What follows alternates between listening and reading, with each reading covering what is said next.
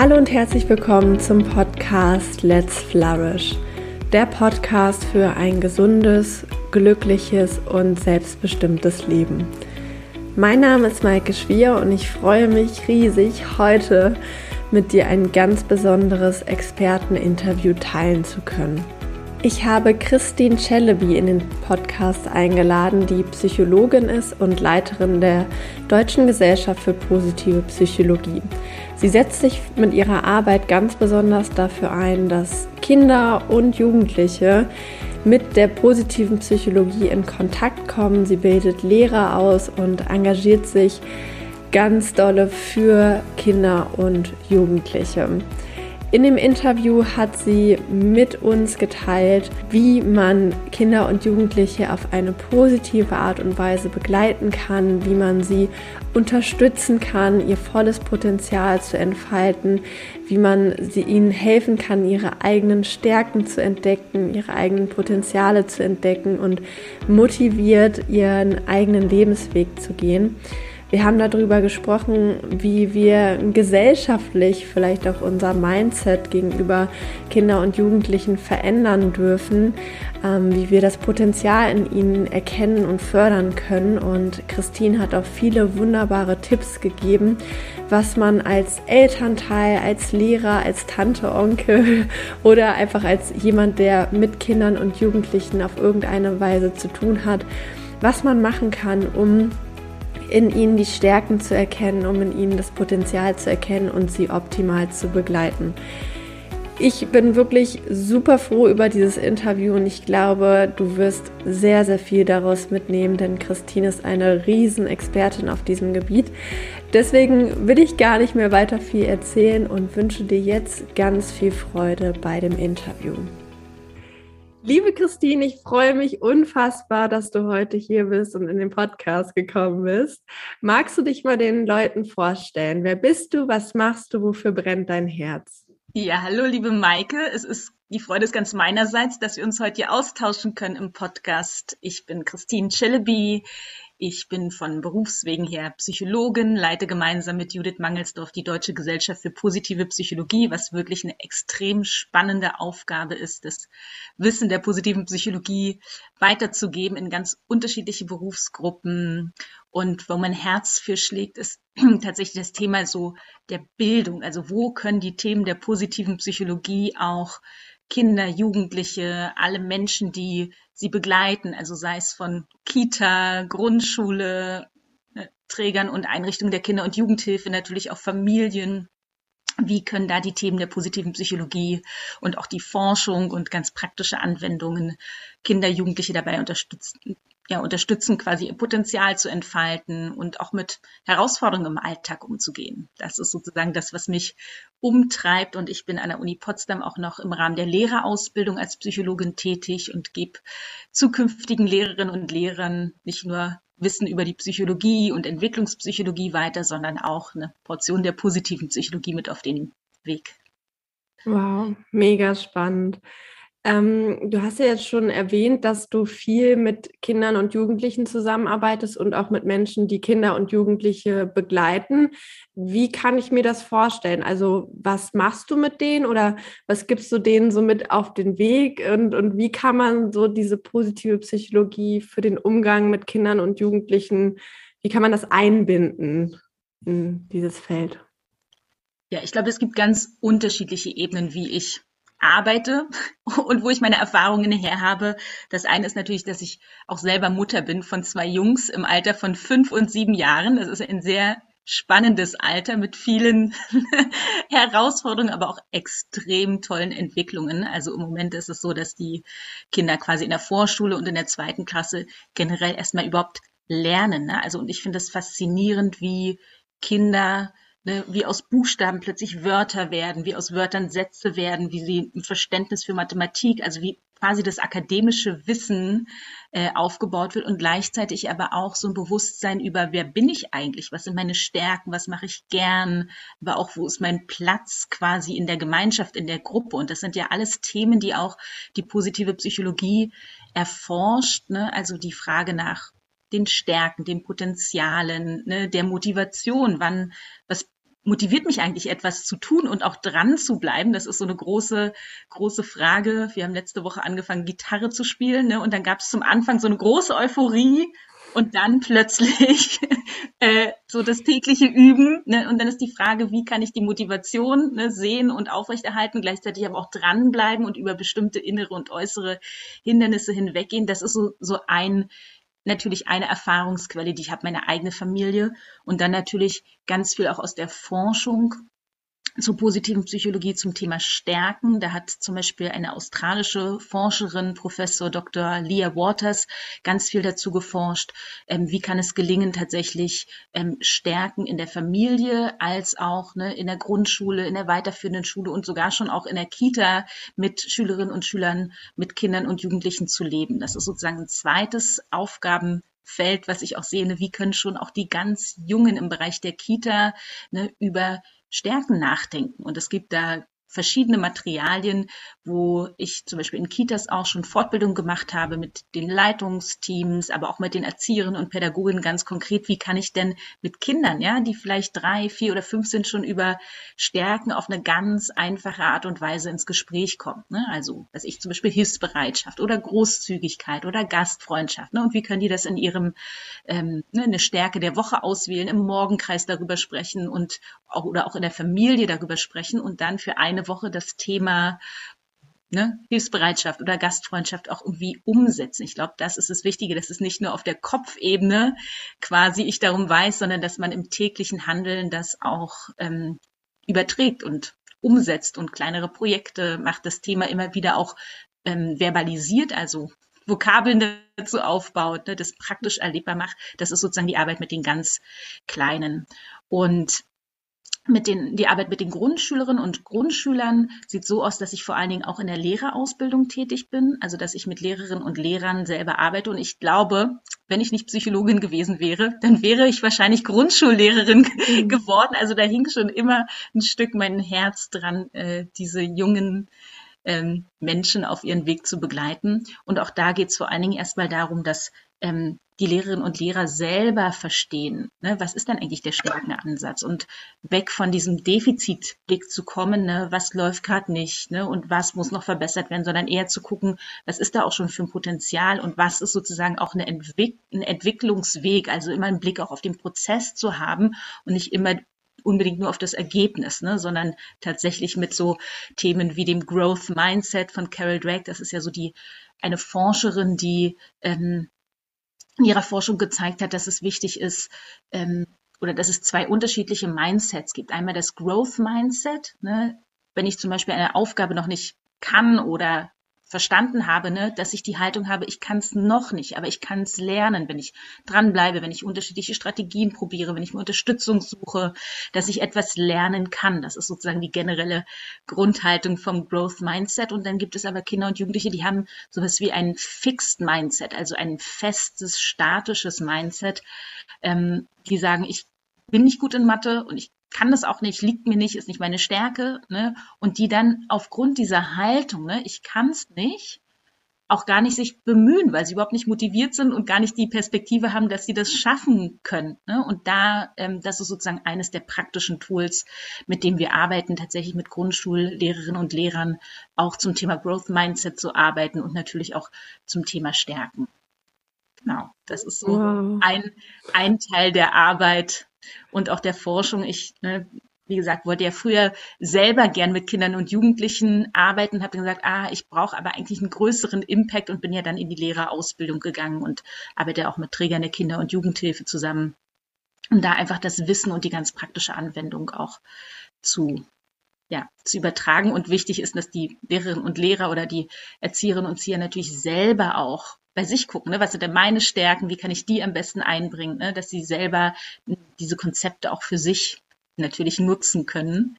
Denn wir wissen auch aus der Forschung, wenn es gelingt, im privaten Leben oder auch im beruflichen Leben möglichst viele der eigenen Stärken auch umzusetzen und zu leben, quasi wenn ich in meinem Element bin, da gibt es so ein schönes die schöne Metapher der, des Pinguins, ne, der einmal an Land ist, wo er quasi mit seinen Merkmalen und Fähigkeiten ein Stück weit äh, sich gar nicht so gut fortbewegen kann. Er ist ein Vogel, aber kann nicht fliegen, er kann auch nicht schnell rennen und quasi an Land nicht so richtig in seinem Element ist. Aber wenn er dann in seinem Element, nämlich dem Wasser ist, dass er mit wirklich extremer Geschwindigkeit ein hervorragender Jäger ist und sich quasi ähm, perfekt für diese Umgebung ähm, vorbereitet, ne, wunderbar bewegen kann. Und ich glaube, das ist die Frage, die wir auch uns stellen können. Ne? Was sind eigentlich meine Fähigkeiten, meine Talente, meine Potenziale, meine Stärken und wo ist ein Umfeld, in dem sie tatsächlich auch zur Geltung kommen, ne? wo ich auch einen Beitrag leisten kann? Und ich glaube, diese Frage können schon die Kleinen und auch die Großen natürlich mitnehmen, weil das auch etwas ist, was zum Beispiel Burnout ähm, vorbeugt. Ne? Also wenn ich einen Job habe, der gut passt, auch zu meinen Fähigkeiten und Stärken, dann ist das schon mal etwas, was mich nicht nur nachhaltig erfüllt, sondern was auch Burnout vorbeugen kann. Natürlich gibt es noch andere Merkmale, die darauf ein, ähm, einfließen, aber das ist sozusagen einer der Kernpunkte. Wow. Danke dir, danke für, für deine Ausführung und äh, ich muss jetzt schon mal direkt sagen, danke für deine Arbeit. Ich finde das, was du machst, einfach so wichtig und so genial und ähm, da schließt gleich meine zweite Frage an. Wenn jetzt hier Menschen zuhören, die zum Beispiel Eltern sind, die Lehrer sind, die Tante, Onkel sind oder auf irgendeine Art und Weise mit Kindern und Jugendlichen zu tun haben und die vielleicht nicht so eine tolle Christine in ihrem Umfeld haben, die das mit den Lehrern übt, was können diese Menschen machen? Also was wäre vielleicht so was wären vielleicht so ein, zwei Tipps, die du denen mitgeben kannst, wenn die sagen, wow, das, das mit den Stärken finde ich super und ich möchte, dass mein Kind sich entwickelt, dass es seinen Platz in der Welt findet, dass es motiviert ist. Ähm, was wären so erste Schritte, die man da gehen könnte? Ja, das ist eine super spannende Frage. Wenn wir mit Erwachsenen zum Thema Stärken arbeiten, also die Stärken erkunden, dann geht es vor allen Dingen darum herauszufinden, was, was kann ich gut, wo, äh, wo habe ich das Gefühl, wow, das begeistert mich, das geht mir schnell von der Hand.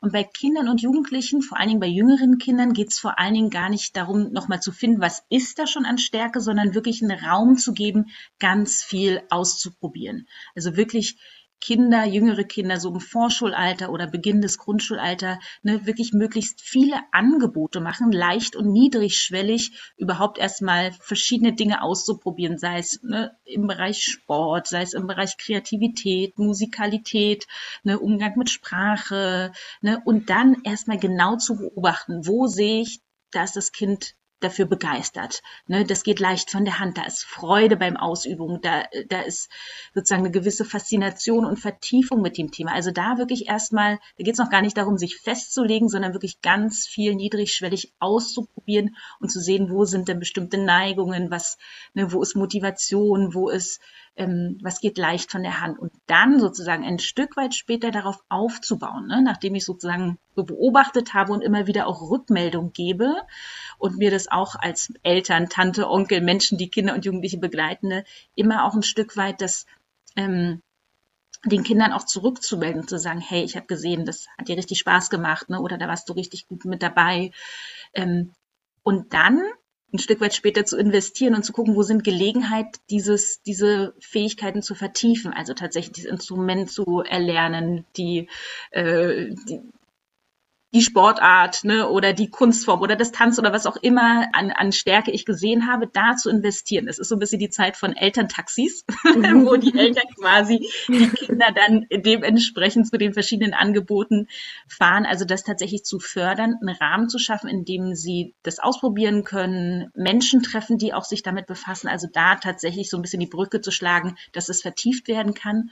Und dann, wenn es in Richtung Jugendzeit geht, natürlich auch zu schauen, wie können die Stärken auch genutzt werden werden in Richtung Berufsvorbereitung, also Praktika, die was mit den Stärken zu tun haben oder mit den besonderen Interessen und da einen Blick drauf zu haben. Ich habe eine sehr gute Kollegin und Freundin, die hat ähm, Jugendliche in ihrem Freiwilligendienst begleitet und das war ganz spannend, weil sie bei den Ausbildungen oder bei den Einrichtungen, wo die ähm, Jugendlichen ihren Freiwilligendienst gemacht haben, in den Reflexionsgesprächen das Thema Stärken eigentlich kaum wiedergefunden hat. Also die haben gar nicht den Blick gehabt auf die Jugendlichen, ne, was können sie und wie können sie dazu einen Beitrag ähm, leisten. Und das hat eine ganze Weile gedauert, bis sie sozusagen in der Supervision und in den Gesprächen das eingebracht hat. Und ich habe ein Beispiel von einem Jungen, was mich sehr beeindruckt hat. Da ging es um die Frage, was sind eigentlich seine Stärken, was kann er gut. Und er selber hatte überhaupt gar keine Idee dazu. Ja, und es hat wirklich eine Weile gedauert und viel Nachfragen. Das ist, glaube ich, auch eine Herausforderung, dass viele gar nicht wissen, was sind denn meine Stärken, was kann ich gut. Und dann kam raus, dass so eine Stärke von ihm ist oder das, was er gern macht, ist wie spielen. Also dieses, mhm. ne, wo man quasi mit einem Bildschirm und einer äh, sozusagen wie Konsole Sport machen kann oder Golf spielen kann oder Tennis oder so. Und das war so das, wo er gesagt hat, oh, ich spiele gern wie, das ist so meine Stärke. Und er hat einen Freiwilligendienst in einem Seniorenheim gemacht. Und dann war quasi die Frage an ihn, was kannst du denn mit dieser Stärke hier im Rahmen deines Freiwilligendienstes anfangen?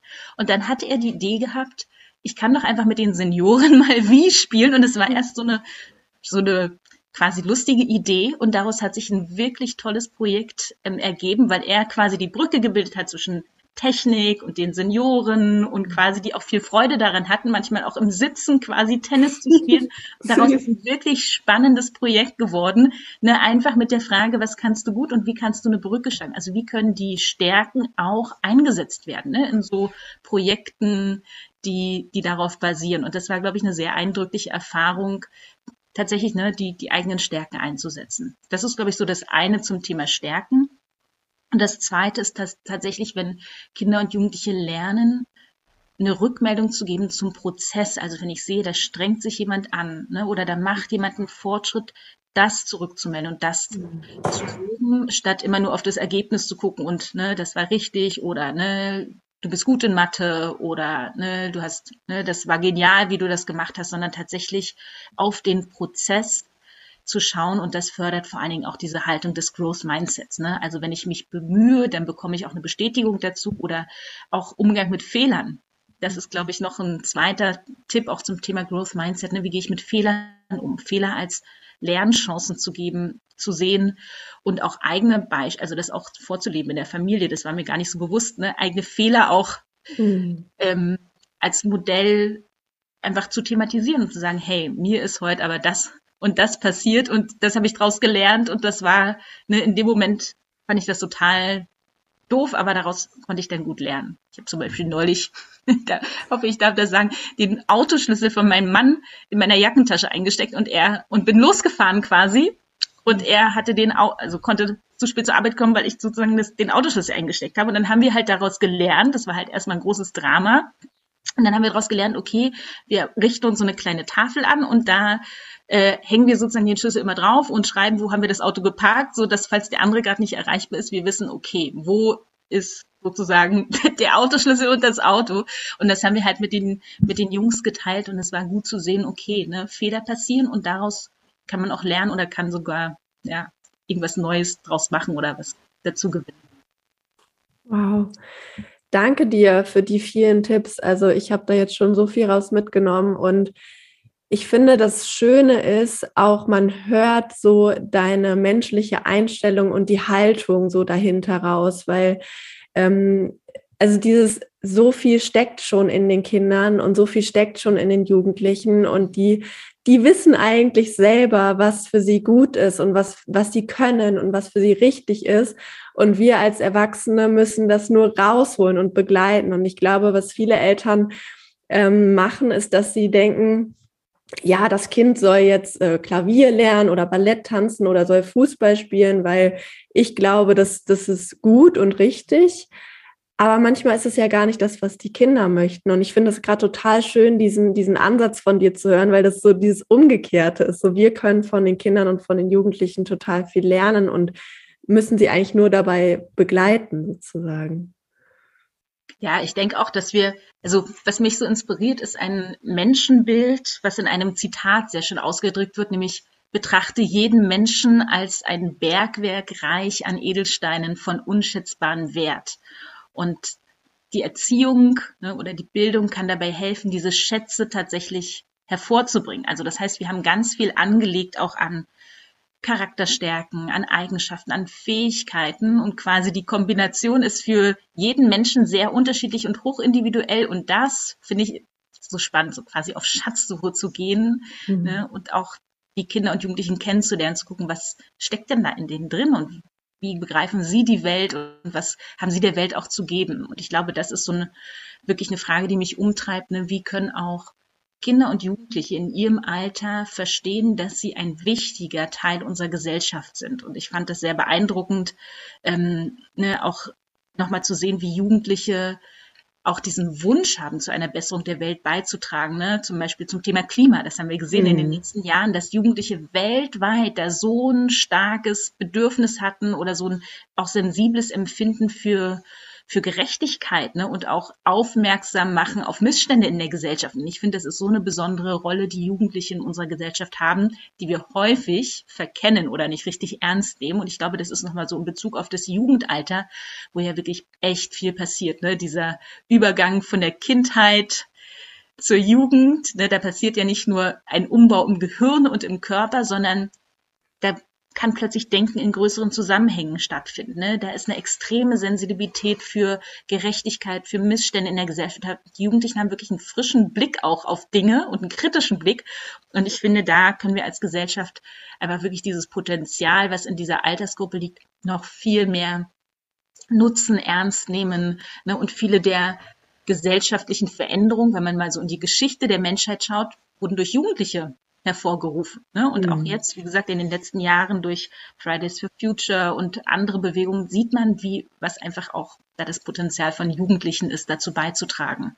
Und ich glaube, da mehr hinzuschauen und da einen größeren Rahmen diesen ähm, Jugendlichen dieser Altersgruppe auch zu geben, das ist, glaube ich, unsere Aufgabe auch ein Stück weit als Gesellschaft, als Schule, als Eltern in der Nachbarschaft, auch ähm, ne, durch ganz konkrete Sachen ihnen die Rückmeldung zu geben, ne, ja, du hast mit deinen Fähigkeiten einen wichtigen Beitrag zu leisten in unserer Gesellschaft. Weil wenn ich das nicht erlebe als Jugendlicher, dann werde ich irgendwann auch ein Stück weit so abgeklärt oder ne, habe nicht, nicht so viel Hoffnung, dass ich tatsächlich etwas bewirken kann. Ne? Also wenn Jugendliche sich als wirksam erleben können, ist das, glaube ich, eines ein riesengroßes Geschenk, ne? sei es durch weiß ich, den Wald aufräumen, den Spielplatz aufräumen. Ne? Also so Aktionen, wo sie tatsächlich selber etwas verändern können. Kleidertausch, ne? nachhaltige ähm, Ernährung, ne?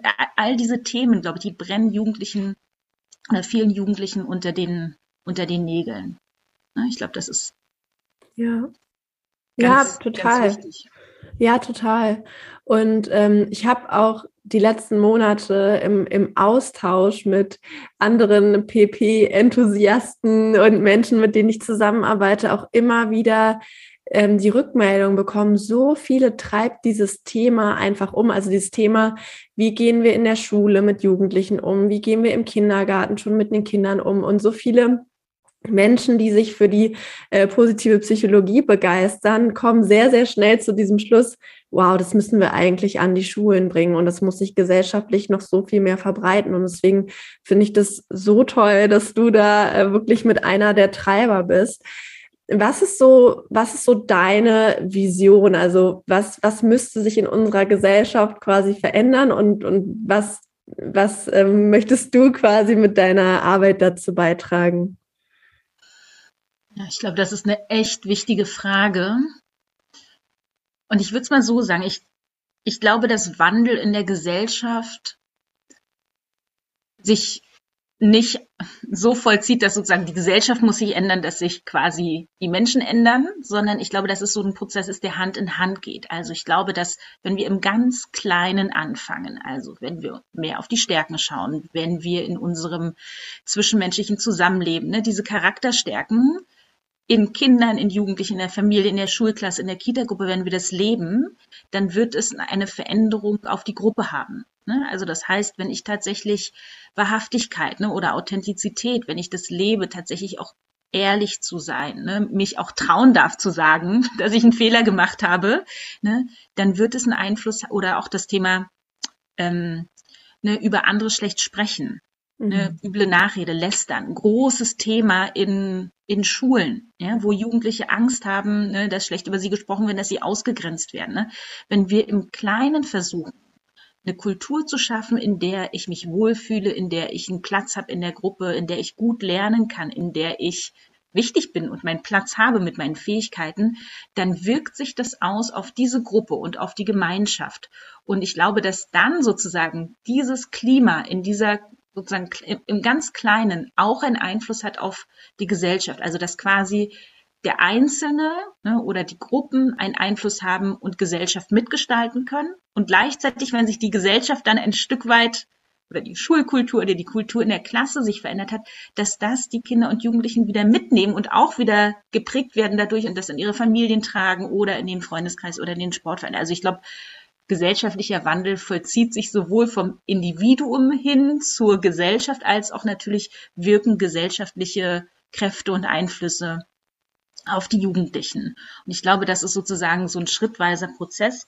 Ich habe, was meine so ganz große Vision ist, ähm, ist tatsächlich, wenn es gelingen könnte, in unserer sehr globalen Welt, dass Menschen unterschiedlicher Kulturen, unterschiedlicher Religionen, unterschiedlicher Weltanschauung, Mentalitäten, äh, unterschiedlicher Stärken, Berufsgruppen tatsächlich einen guten gemeinsamen Weg finden könnten, gemeinsam zu leben und sich nicht zu bekriegen, weder im Kleinen in der Familie noch, noch im großen globalen Zusammenhängen, ne, sondern dass wir diese Vielfalt nicht als störend und hinderlich und äh, sozusagen trennend wahrnehmen, sondern dass es eigentlich, dass wir es lernen als Menschheit im Kleinen und im Großen aus dieser Vielfalt quasi einen Nutzen zu ziehen und das wertzuschätzen und dann, wenn das geschaffen ist, tatsächlich auch gemeinsam unsere ja, unsere Herausforderung, die wir als Menschheit haben, anzugehen. Weil ich glaube, in dem Zustand, in dem wir jetzt sind, äh,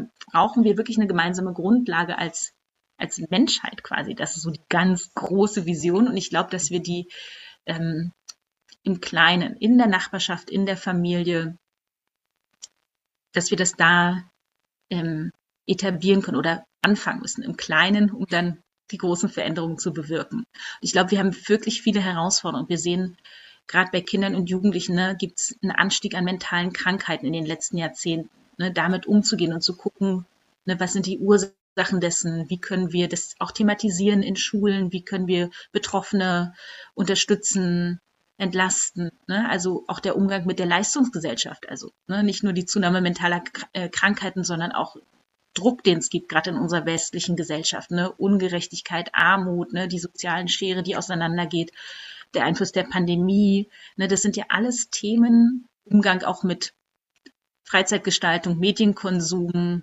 generell all die materialistischen Angebote, die sozusagen auf uns selber und auf die Kinder und Jugendlichen einströmen. Ich glaube, das sind alles Herausforderungen, denen wir uns stellen müssen. Ne? Technologischer Wandel, Beschleunigung und da einen guten Umgang mitzufinden. Ne? Also zu gucken, wie kann ich gut für mich sorgen, auch für meine mentale Gesundheit, für meine körperliche Gesundheit, natürlich auch für das Lernen, aber wie kann ich auch einen Platz in der Gruppe finden?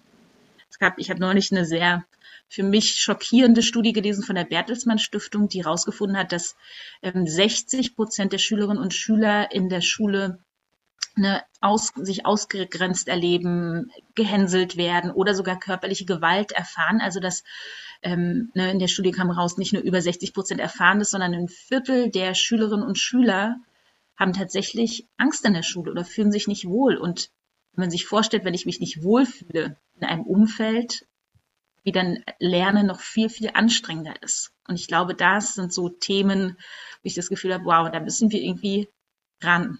Und zwar zusammen. Eltern dürfen damit nicht allein gelassen werden. Ne, die Familien, die jetzt auch viel getragen haben in den letzten zwei Jahren. Und ähm, Lehrerinnen und Lehrer genauso, die können auch damit nicht alleine gelassen werden. Die müssen eine vernünftige Ausbildung ähm, bekommen, die müssen gute Begleitung bekommen, auch eine Unterstützung dabei, dass wir einfach gemeinsam das, ja, diese Themen auch angehen können. Wow, ich habe richtig Gänsehaut bekommen, tatsächlich, als du von deiner Vision gesprochen hast. Und ja, also ich, in mir ist einfach nur so, ja, ja, ja, ja, genau so, genau so ist es. Wow, okay. Ähm, ich habe zum Abschluss meines Podcasts immer zwei Fragen, die ich all meinen Podcast-Gästen stelle und ich bin sehr gespannt auf deine Antwort. Was glaubst du macht Menschen glücklich? ich glaube, ganz viel von dem, was, was damit zu tun hat, wo wir gerade schon drüber gesprochen haben, nämlich zum einen ist, glaube ich, ein Mensch sehr glücklich, wenn er einen guten Platz in der Gemeinschaft gefunden hat. Das heißt, wir wissen aus der Harvard Grant Study, aus ne, vielen Themen der positiven Psychologie, dass gute soziale Beziehungen, es müssen nicht viele sein, aber dass das, wenn ich weiß, ich ne, hab, bin in Verbindung mit Menschen, sei es in der Familie, ich habe einen guten Platz, vielleicht in der Gemeinschaft, in der Klasse, das kann sein in der Nachbarschaft, das kann sein im Rahmen einer religiösen Gemeinschaft oder einer hm, Freizeitsportverein. Ne? Wenn ich einen guten Platz für mich habe in der Gemeinschaft, ich glaube, das trägt ganz, ganz viel dazu bei, dass, dass Menschen glücklich sind. Und das Zweite, hat viel mit den Stärken zu tun, dass wenn ich das Gefühl habe, ich kann in meinem Element sein und ich darf einen Beitrag leisten auch zu dieser Gesellschaft oder zu dieser Gruppe, in der ich zugehörig bin, ne, ich bin wichtig, ich bin wertgeschätzt, ich kann etwas geben, dann hat das ganz viel zu tun mit Sinnerfüllung, ne, die eigenen Werte zu leben, die eigenen Stärken einsetzen zu dürfen und damit einen Beitrag zu leisten zu einem großen, größeren Ganzen, ne, zu einer Gruppe. Und das, glaube ich, sind zwei Dinge, die Menschen wenn das erfüllt ist, wirklich auch glücklich machen kann und die auch helfen. Es geht ja nicht nur darum, immer strahlend glücklich und happy zu sein, sondern auch über Krisen, über schwierige Momente im Leben hinweg zu helfen ne? oder auch dieses soziale Netz zu haben, was mich dann auffängt. Ja? Mhm. Und gleichzeitig mir ermöglicht, einen Beitrag zu leisten. Ich glaube, das sind so zwei, zwei Dinge, wo ich glaube, dass das mich und auch Menschen generell glücklich machen kann. Super schön. Und wofür bist du heute dankbar? in allererster Linie, dass meine Kinder und wir als Familie gesund sind und dass sie tatsächlich heute in die Kita und in die Schule gehen dürfen und können.